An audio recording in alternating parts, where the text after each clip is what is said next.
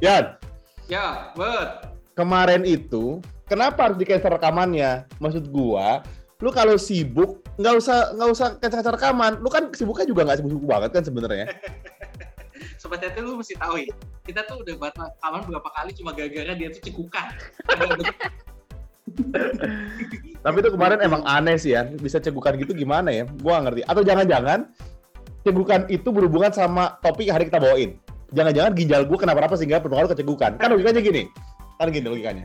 Dari makanan yang disaring di ginjal tidak bersih sepenuhnya.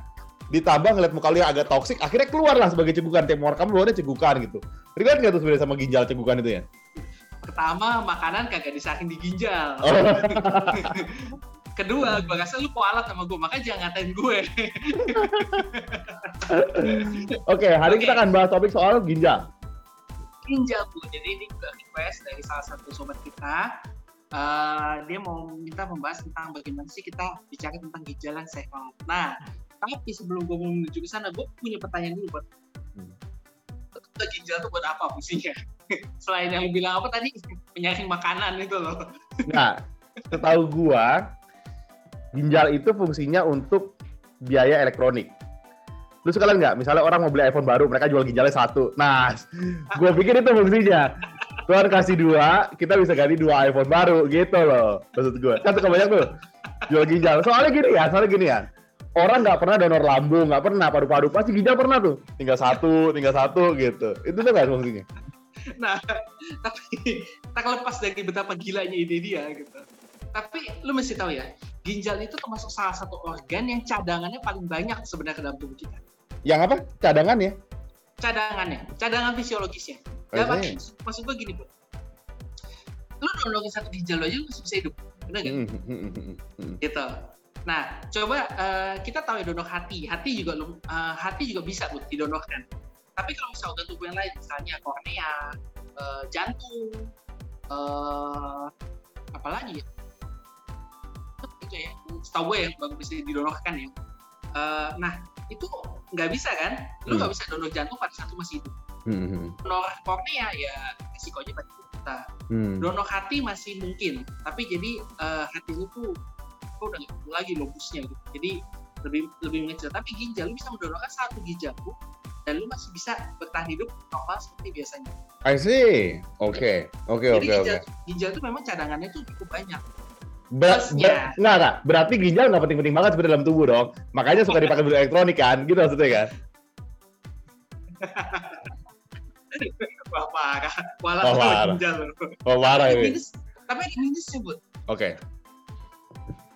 cadangannya itu bagus, ya ginjal kita itu eh, bisa mempertahankan fungsinya walaupun dia lagi dalam kondisi kurang baik. Oke. Jadi, jadi contohnya gini, em, penyebab paling banyak yang gue temuin ya, penyebab sakit ginjal paling banyak itu biasanya karena komplikasi penyakit lain. Oke. Jadi kecil banget yang penyebabnya itu benar-benar karena ginjal yang sakit. Contohnya, satu yang pertama biasanya karena darah tinggi. Hmm. Jadi darah tinggi yang terus-menerus akhirnya merusak ginjal. Hmm. Gula, gula yang terlalu tinggi terus-menerus merusak ginjal. Atau adanya sumbatan karena misalnya batu. Hmm. yang dibiarin terus-menerus juga itu nanti ujung merusak ginjal. Nah, pada saat proses merusak ginjal itu, tubuh kita tuh nggak merasakan apa-apa. Karena ginjal kita tuh cadangannya banyak, Hmm. gitu. Jadi, minusnya, pada saat udah mulai keluhan, pada saat kita mulai merasakan eh, ginjal kita bermasalah dan dicek kata ada masalah, itu biasanya udah stadium lanjut. Ian, oke, gua stop dulu. Se- Sebelumnya, mari balik ke pertanyaan awal. Fungsi ginjal itu apa? Paling umum orang sering dengar adalah dia kena batu ginjal gitu. Iya, maksud gua Nah. fungsi ginjal itu sebetulnya apa yang utama? Kalau makanan kan lambung dicernanya, paru-paru bernafas, jantung pompa darah. Ginjal itu apa fungsinya? Oh, bagusan lu Google ya? Enggak. emang emang cerdas aja, nggak pernah nunjukin aja biasanya gua. Oke. Nah, buat ginjal ini paling utama adalah menyaring darah. Hmm. Menyaring Bentar. darah. Kalau misalnya kayak lu darahnya kotor banget mah, mah rusak ginjal lama-lama dong. Maksud gua tiap hari dia kan lu kan lu kan nggak nggak cuma darahnya tapi otaknya juga kotor. Kan dia jadi jadi capek dong maksud gua. Berarti kasihan dong. Ginjal lu udah habis dong berarti ini. Makanya gue rutin ganti saringan. Oh. Men- menyaring darah kok disaringin? Menyaring darah. Jadi uh, ginjal itu dia punya fungsi itu mengatur kadar cairan di dalam tubuh kita. Hmm. Terus dia menyaring uh, zat racun di dalam tubuh kita. Jadi contohnya gini, Bud. Misalnya lu banyak minum, yang gampangnya, lu banyak minum, ujung-ujungnya jadi banyak pipis, benar kan? Hmm, benar. Nah, itu semua adalah regulasi dari ginjal.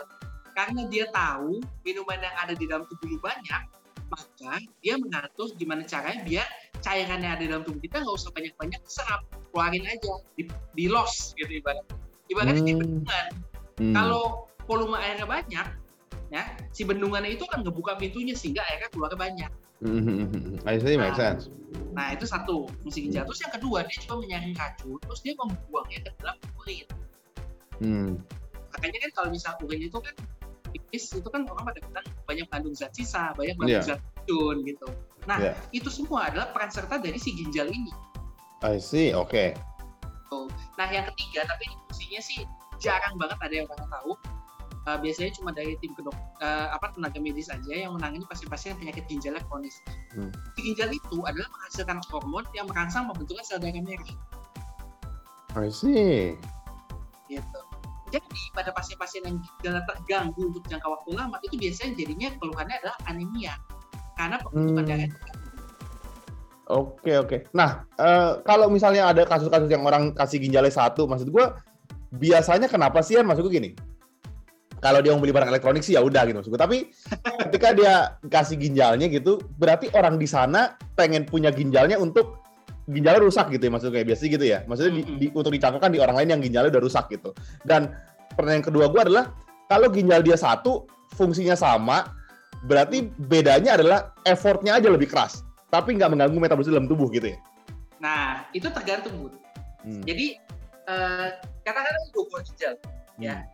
Buah ginjal berarti fungsi 100%, 100%. Hmm. Pada kondisi normal, mungkin dia fungsi itu cuma kepakai sekitar 50% tiap ginjal. Hmm. Karena kan ada kanan kiri kan. Hmm. Nah, kita hilangkan satu, Nah, ginjal ini akan berfungsi untuk menyaring seluruhnya kerjaan yang si satu ini diambil alih oleh dia. Hmm. Nah, kalau fungsi ginjal ini masih benar-benar bagus, nggak ada masalah, orangnya juga sehat, nggak ada penyakit, kemungkinan tuh fungsi ginjal baik-baik aja. Jadi dia hmm. masih bisa lah menahan beban dari ginjal yang hilang.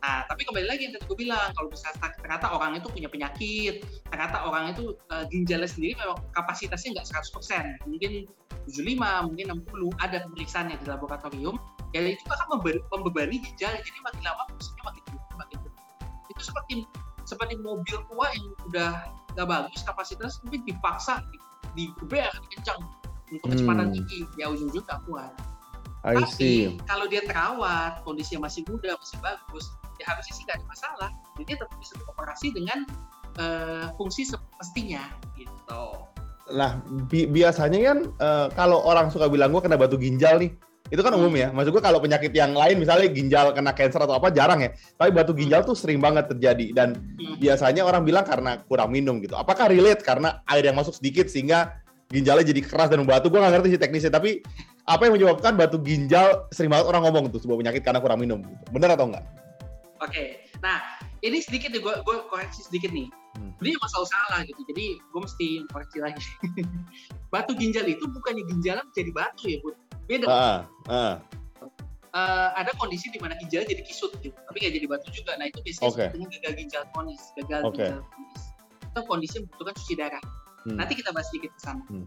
nah tapi kalau misal batu ginjal itu jadi pada ginjal dan saluran-saluran kemih lainnya kecil-kecil itu itu memang berbentuk batu beneran ada batu gitu bukan organ menjadi batu hmm. Nah, biasanya sih paling banyak itu karena pengendapan. Jadi contohnya misalnya betul kata lu tadi kurang minum. Kurang minum sehingga jadi zat endapannya kental, lah pasir-pasir dulu pertama-tama. Hmm. Masih kurang minum, masih kental lagi, pasir itu ngumpul jadi satu terbentuk kecil. Nah, masih kurang minum lagi, batu kecilnya jadi ukurannya jadi makin besar. Jadi dia menyerap pasir-pasir. Terus aja pas. I see. So, tapi ada juga beberapa kondisi bud. Jadi contohnya misalnya gangguan hormon, ya, uh, yang menyebabkan regulasi. Jadi batu itu jenisnya banyak bud. Hmm. Kalau misalnya kita ambil, setelah kita operasi kita ambil, kita periksa, batu itu jenisnya bisa bisa batu kalsium, bisa batu asam urat, bisa batu itu kalau nggak salah ya namanya. Hmm. Tergantung dari komposisinya, itu bisa kita bilang penyebabnya. Berarti kalau batunya asam urat, kemungkinan orang ini punya asam urat yang tinggi dalam waktu lama. Oh, I see. Jadi dia jadi jadi Nah. batu, jadi batu ya. Jadi nggak nggak melulu karena kena eh, kurang minum gitu ya atau eh, batu ginjalnya bermasalah gitu ya. Bisa aja karena faktor lainnya sebetulnya. Bisa faktor lainnya. Lo ternyata misalnya ternyata dicek itu batunya kalsium. Hmm. Pada mungkin konsumsi kalsiumnya berlebihan itu satu. Atau yang kedua bisa aja dia kelainan hormon. Kelainan hormon tiroid atau paratiroid yang menyebabkan eh, metabolisme kalsiumnya jadi nggak benar, Hmm. Gitu. I see. Oke, oke, oke. Eh, nah, sekarang balik yang soal cuci darah itu juga suka denger tuh. Itu itu itu apa sih yang teknisnya dan dan masalahnya kenapa orang cuci darah dan apakah itu benar-benar karena ginjalnya nggak benar gitu? Maksudnya? Oke. Nah, sebenarnya kalau kita bicara tentang cuci darah, Bud ya. Jadi ibaratnya Hmm. ya. Akhirnya fungsi ginjalnya digantikan oleh mesin. Oke. Tadi kan udah bilang fungsi ginjal apa sih?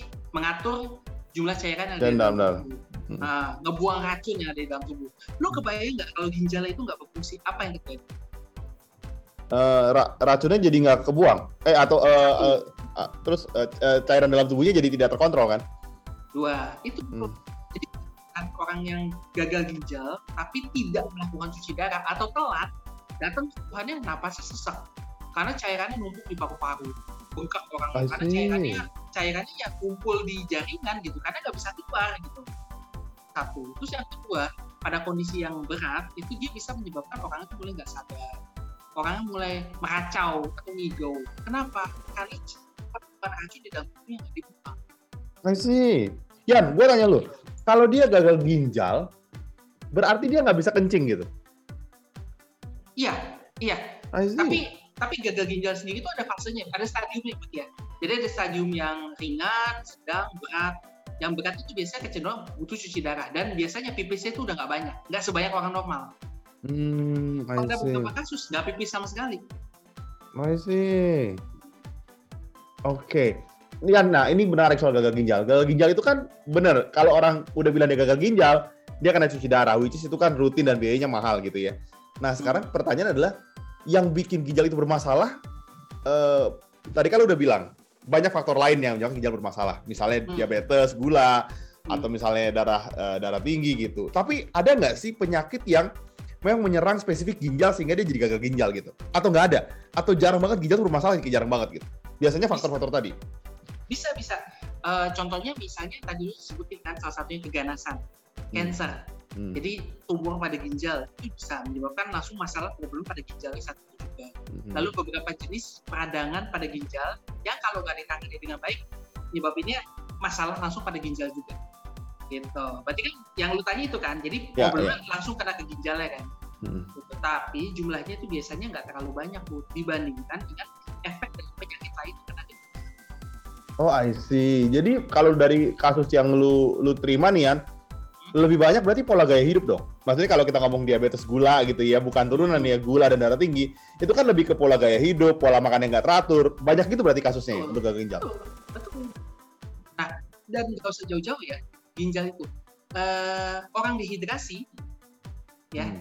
misalnya lu mencret, muntah-muntah, nggak bisa minum, Hmm. itu bisa nyebabin gagal ginjal akut. Waduh, I see. Tapi akut, ya. Term akut itu artinya cuma sementara. Oh, Jadi kalau misalnya dehidrasi kan kurang cairan. Jadi Betul. kalau misalnya lu bisa penuhin cairannya kembali, kondisinya baik lagi, ya ginjal akan balik lagi. Hmm. gitu. Tapi kalau misalnya ternyata eh, penyebabnya itu nggak ditangani dengan baik, bertahan, jadi gagal ginjal akutnya itu eh, bisa bertahan misalnya berapa lama, lama-lama fungsi ginjalnya nggak bisa balik lagi, berubah jadi gagal ginjal kronis. Nah, Hmm. saat itu kita lihat stadiumnya, ringan, sedang, berat. Kalau ternyata sampai ke berat, ya mau nggak mau kita harus tidak.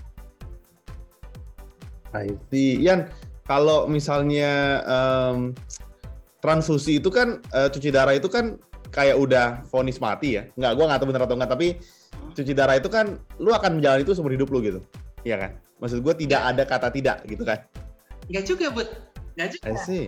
Nah, ini yang kadang-kadang uh, Tama itu juga suka, gue gua, gua ngerti banget. Jadi banyak pasien gue juga begitu udah dibilang bonus cuci darah, tuh rasanya udah takut banget. Hmm. Nah, kalau misalnya gagal ginjal sudah kronis, dia membutuhkan cuci darah terus menerus, Hmm. gitu. lagi ada juga term di mana yang tadi gue bilang gagal ginjal akut, di mana ginjal ini lagi sakit ceritanya, baru sakit. Nah, kita lakukan terapi cuci darah untuk ngebantu biar si ginjal yang sakit ini bebannya nggak berlebihan. Hmm, I Kasih dia istirahat dulu, gitu. Hmm. Kasih dia istirahat dulu, terus kita lihat, wah fungsi ginjalnya membaik nih, udah sehat nih karena dia udah dikasih istirahat. Ya udah cuci darahnya bisa kita stop. I see. Lu ngomong gini karena rumah sakit lu ada cuci darah ya? Oh, layanan unggulan.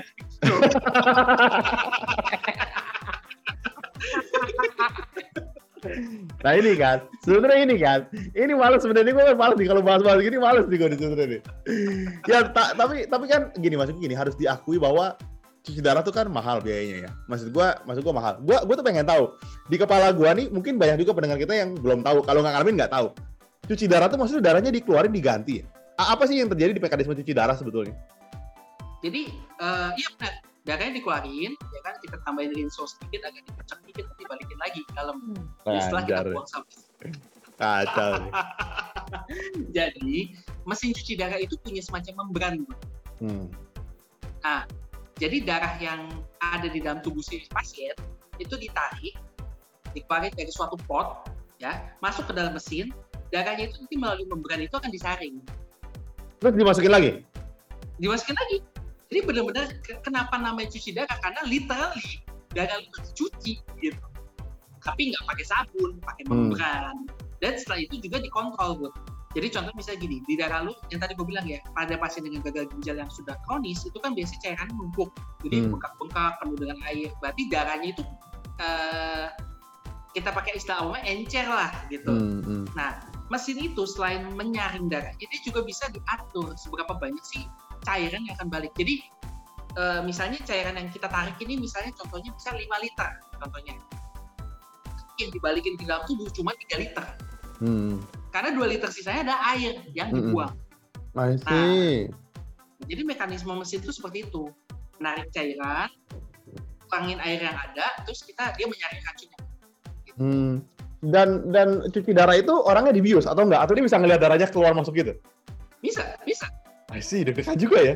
Jadi prosesnya mirip-mirip seperti transfusi darah, Bu. Oh, I see. Gitu. Nah, gue gue yakin sebenarnya kalau untuk orang awam yang mungkin belum pernah melihat proses cuci darah itu begitu dijelasin sama dokternya, cuci darah itu kesannya kayak mengerikan banget. Hmm. Ya, gue tahu yang kebayang di pikiran itu langsung mahal yang Hmm. pertama terapinya. Terus yang kedua adalah eh harus umur hidup. Nah, yang ketiga adalah biasanya adalah takut karena Hmm. dia tidak tahu pa- paham prosesnya seperti apa. Ya, ya. Ini coba gue jawab satu-satu ya. Kalau misal untuk masalah biaya, cuci darah itu cover oleh BPJS. Hmm. Gitu. Dan itu Jadi- masuk produk, produk unggulan rumah sakit lo kan? Iya. ya boleh boleh.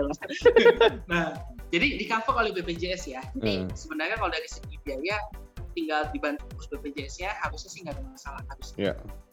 Terus yang kedua, eh, kalau misalnya lu harus umur hidup, oke bu, kita bayanginnya gini aja.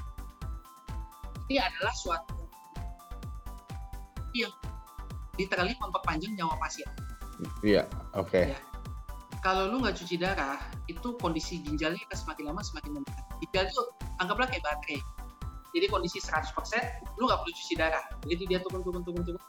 Kalau nggak salah patokannya itu adalah di bawah 15%. I Itu udah benar-benar yang fatal banget, itu udah stadium 5 dan itu benar-benar wajib harus cuci darah. Hmm. Nah, kalau lu nggak melakukan cuci darah, maka kondisi ginjal akan semakin turun lagi. Ya katakan 5 atau bahkan 0, berarti nggak berfungsi sama sekali. Di mana Hmm. berarti udah nggak bisa pipis, cairannya benar-benar nggak ada yang bisa dibuang, racunnya akan numpuk. Hmm. Cuci darah ini bukan sebagai beban, tapi sebagai suatu kesempatan untuk Hmm. hidup bagi penderita yang ginjal. Hmm. Terus yang ketiga, takut. Eh proses cuci darah itu seperti transfusi, Bu. Tadi gue udah bilang ya. Jadi kalau misalnya teman-teman ada yang pernah lihat ke unit cuci darah, di RSCM itu unit cuci darahnya itu kalau nggak salah mencapai ratusan. Jadi sekali sekali cuci darah tuh pasiennya masuk ratusan. Itu pasien pada santai, Bu. Ada yang tidur, ada yang nonton TV gitu. Ada yang gue pernah lihat sih main game gitu, ngobrol-ngobrol santai sama keluarganya. Cuma memang waktunya nggak sebentar. Rata-rata Hmm. proses cuci darah makan waktu sekitar 3 sampai 5 jam. I see. Ya, Nah, jadi pasien-pasien di sana itu biasa yang udah terbiasa cari kesibukan, bawa Hmm. buku, bawa koran, bawa majalah, tidur, makan atau nonton TV gitu. Hmm, Jadi pasti sih nggak semenyakitkan, nggak yang orang pikir langsung takut, eh, sakit gitu atau berbahaya gitu. Emang setiap tindakan ada resikonya, ada. Hmm. Tapi kalau misalnya lu bandingkan dengan secara umum, pasti itu kondisi orang cuci darah santai. Gitu. Hmm. I see. Iya iya. M- mungkin kan kita yang awam yang belum pernah mungkin agak takut ya. Maksud gua karena nggak nggak kebayang tuh kan darahnya keluar masuk kan pasti nggak kebayang. Nah, yang Nah, kalau Gue Hmm. gue pengen propose ya, seperti yang propose minggu lalu. Gimana kalau ginjal lu gak rusak? Gitu. Nah, Waduh. nanti pas lu cuci darah kita rekam gitu, kita tunjukin seberapa santai lu gitu kan. Pada saat cuci darah masih bisa kompos gitu kan, bikin musik gitu. eh, Kan ya kawan podcast pas lu cuci darah gitu. benar. Tapi kan masalahnya cuci darah ini kan bukan sebuah pandemik. Kalau kemarin kan pandemik, jadi enak secara global kan. Darah kan bukan maksud gua. Kalau yang pandemik itu kan bisa kena siapa aja. Nah, cocok buat lu itu. Kita ambilkan podcast itu sebenarnya. Yan, tapi gue tanya, pertanyaan terakhir gue. Cuci darah itu frekuensinya berapa kali? Frekuensi orang cuci darah, apa itu tergantung dari seberapa kronis eh, kondisi ginjalnya? Itu tergantung dari seberapa parah kerusakan ginjalnya. Hmm. Kadang-kadang bisa ada ya, ada yang kebanyakan sih dua kali seminggu, paling banyak. Tapi Dua, eh, banyak juga dong. Gila dong. Iya, iya, memang seperti itu. Jadi uh, uh, kebanyakan dua kali seminggu. Tapi yang satu kali seminggu ada tiga kali seminggu juga banyak. Biasanya itu yang memang Hmm. penyakit gitu itu benar-benar advance ya. Lebih sering dari itu jarang, hampir nggak ada. Kecuali kalau misalnya lagi melakukan perawatan di rumah sakit, itu bisa lebih sering lagi. Mungkin mungkin kenapa bisa sering karena kan biasa ginjal itu kedeteksi udah gagal ke, eh, ke- ginjal bermasalah ketika udah stadium tinggi ya baru Hmm. kedeteksi kalau enggak kan orang nggak nggak notice gitu kan Ya, itu salah satunya. Terus uh, tergantung juga dari faktor uh, bagaimana pola hidup lu sesudah terkena penyakit ginjal. Hmm. Jadi yang gue bilang ya, kalau penyakit ginjal dia numpuk cairan. Hmm. Ada pasien yang nggak bisa patuh, sudah tahu ginjal bermasalah, cairan yang banyak kan dia minumnya banyak. Oh see, ya ya ya ya ya. Otomatis jadi dia nggak bisa cuci darah jarang-jarang harus sering cairannya Iya, tuh harus sering-sering dibantu dibuang misalnya gitu. Atau misalnya ternyata pola makannya nggak jaga, nggak dijaga. Kebanyakan orang dengan penyakit ginjal makan proteinnya tidak terlalu tinggi karena produk Hmm. produk hasil protein itu adalah racun yang dibuang oleh ginjal. I see. Nah, karena ginjal nggak berfungsi, kalau dimakan proteinnya terlalu banyak, menumpuk semua racunnya di tubuh. Kayak biasanya kita kan proteinnya rendah aja, jangan terlalu banyak. Hmm. Karena kita makan proteinnya banyak, ya mau nggak mau kita cuci ginjal, jadi harus sering. I see. Oke oke. Ini ini kita makin ngobrol makin takut ya gua. Sedoi aja gimana? Gue jadi yang aneh-aneh nih kayaknya. Gue jadi berpikir, kita sedoi aja gimana? Gue deg-degan nih rasanya bawaannya nih gue nih. Coba kasih nih. Sobat terapi, seperti semua organ tubuh yang ada di tubuh kita, mata, telinga, hidung, jantung, otak, itu semua adalah kalau kita anggap itu seperti onderdil mesin yang harus kita jaga. Kalau bisa Hmm. kita terus, kita mau panjang. Mungkin saat ini kita bahas tentang ginjal, jadi lu kepikiran tentang ginjal, lu takut tentang ginjal, lu berusaha ke ginjal sehat gitu. Tapi sebenarnya seluruh tubuh kita itu tidak tergantikan. Ya. Gitu. Jadi memang eh, sekali lagi gue ingat, gue tekankan pentingnya untuk medical check up bagi orang-orang yang sehat, usia produktif ya. Gak usah saya setahun sekali, yang penting bisa tahu. Anggap aja kayak tune up mobil gitu. Kita akan ngecek, bisa tahu masalahnya gitu. Dan Di rumah sakit di rumah sakit lu ada itu kan check up rutin secara itu produk premium juga kan? Oh, iya.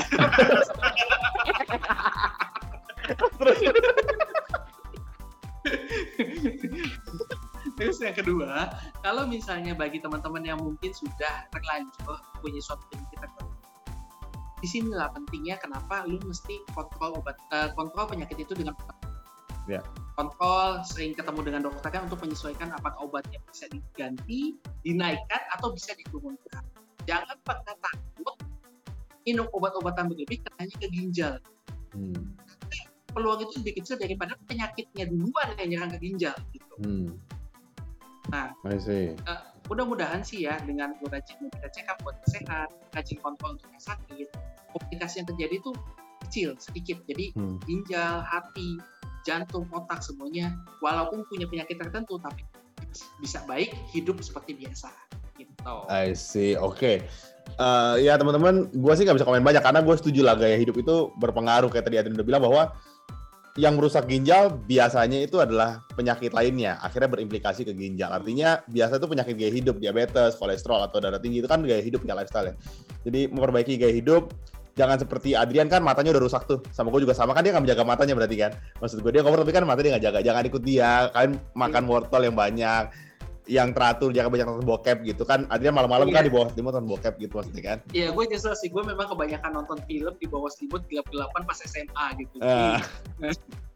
Jadi kan apa boleh buat kan? Orang tuanya kan nggak boleh ketahuan. Jadi ya gimana lah? Karena 30 tahun kita menanggung akibatnya gitu kan. Tapi yang lain kita jaga biar tetap sehat aja sebenarnya gitu ya. Jadi dari kita itu aja teman-teman. Podcast kita akan tayang di Afternoon Kamis. Kita akan bahas beragam info kesehatan. Teman-teman boleh bantu supportnya. Bantu like bantu komen share like dan dislike supaya kita bisa memenangkan algoritma YouTube yang memang semakin kompleks dan semakin ramai ini. Semoga juga kita bisa memberikan eh, banyak info-info kesehatan buat kalian supaya nggak miss, biar nggak nggak terjadi hal nggak diinginkan nantinya. Jadi sampai situ aja, sampai ketemu minggu depan. Stay healthy, And stay alive. bye bye.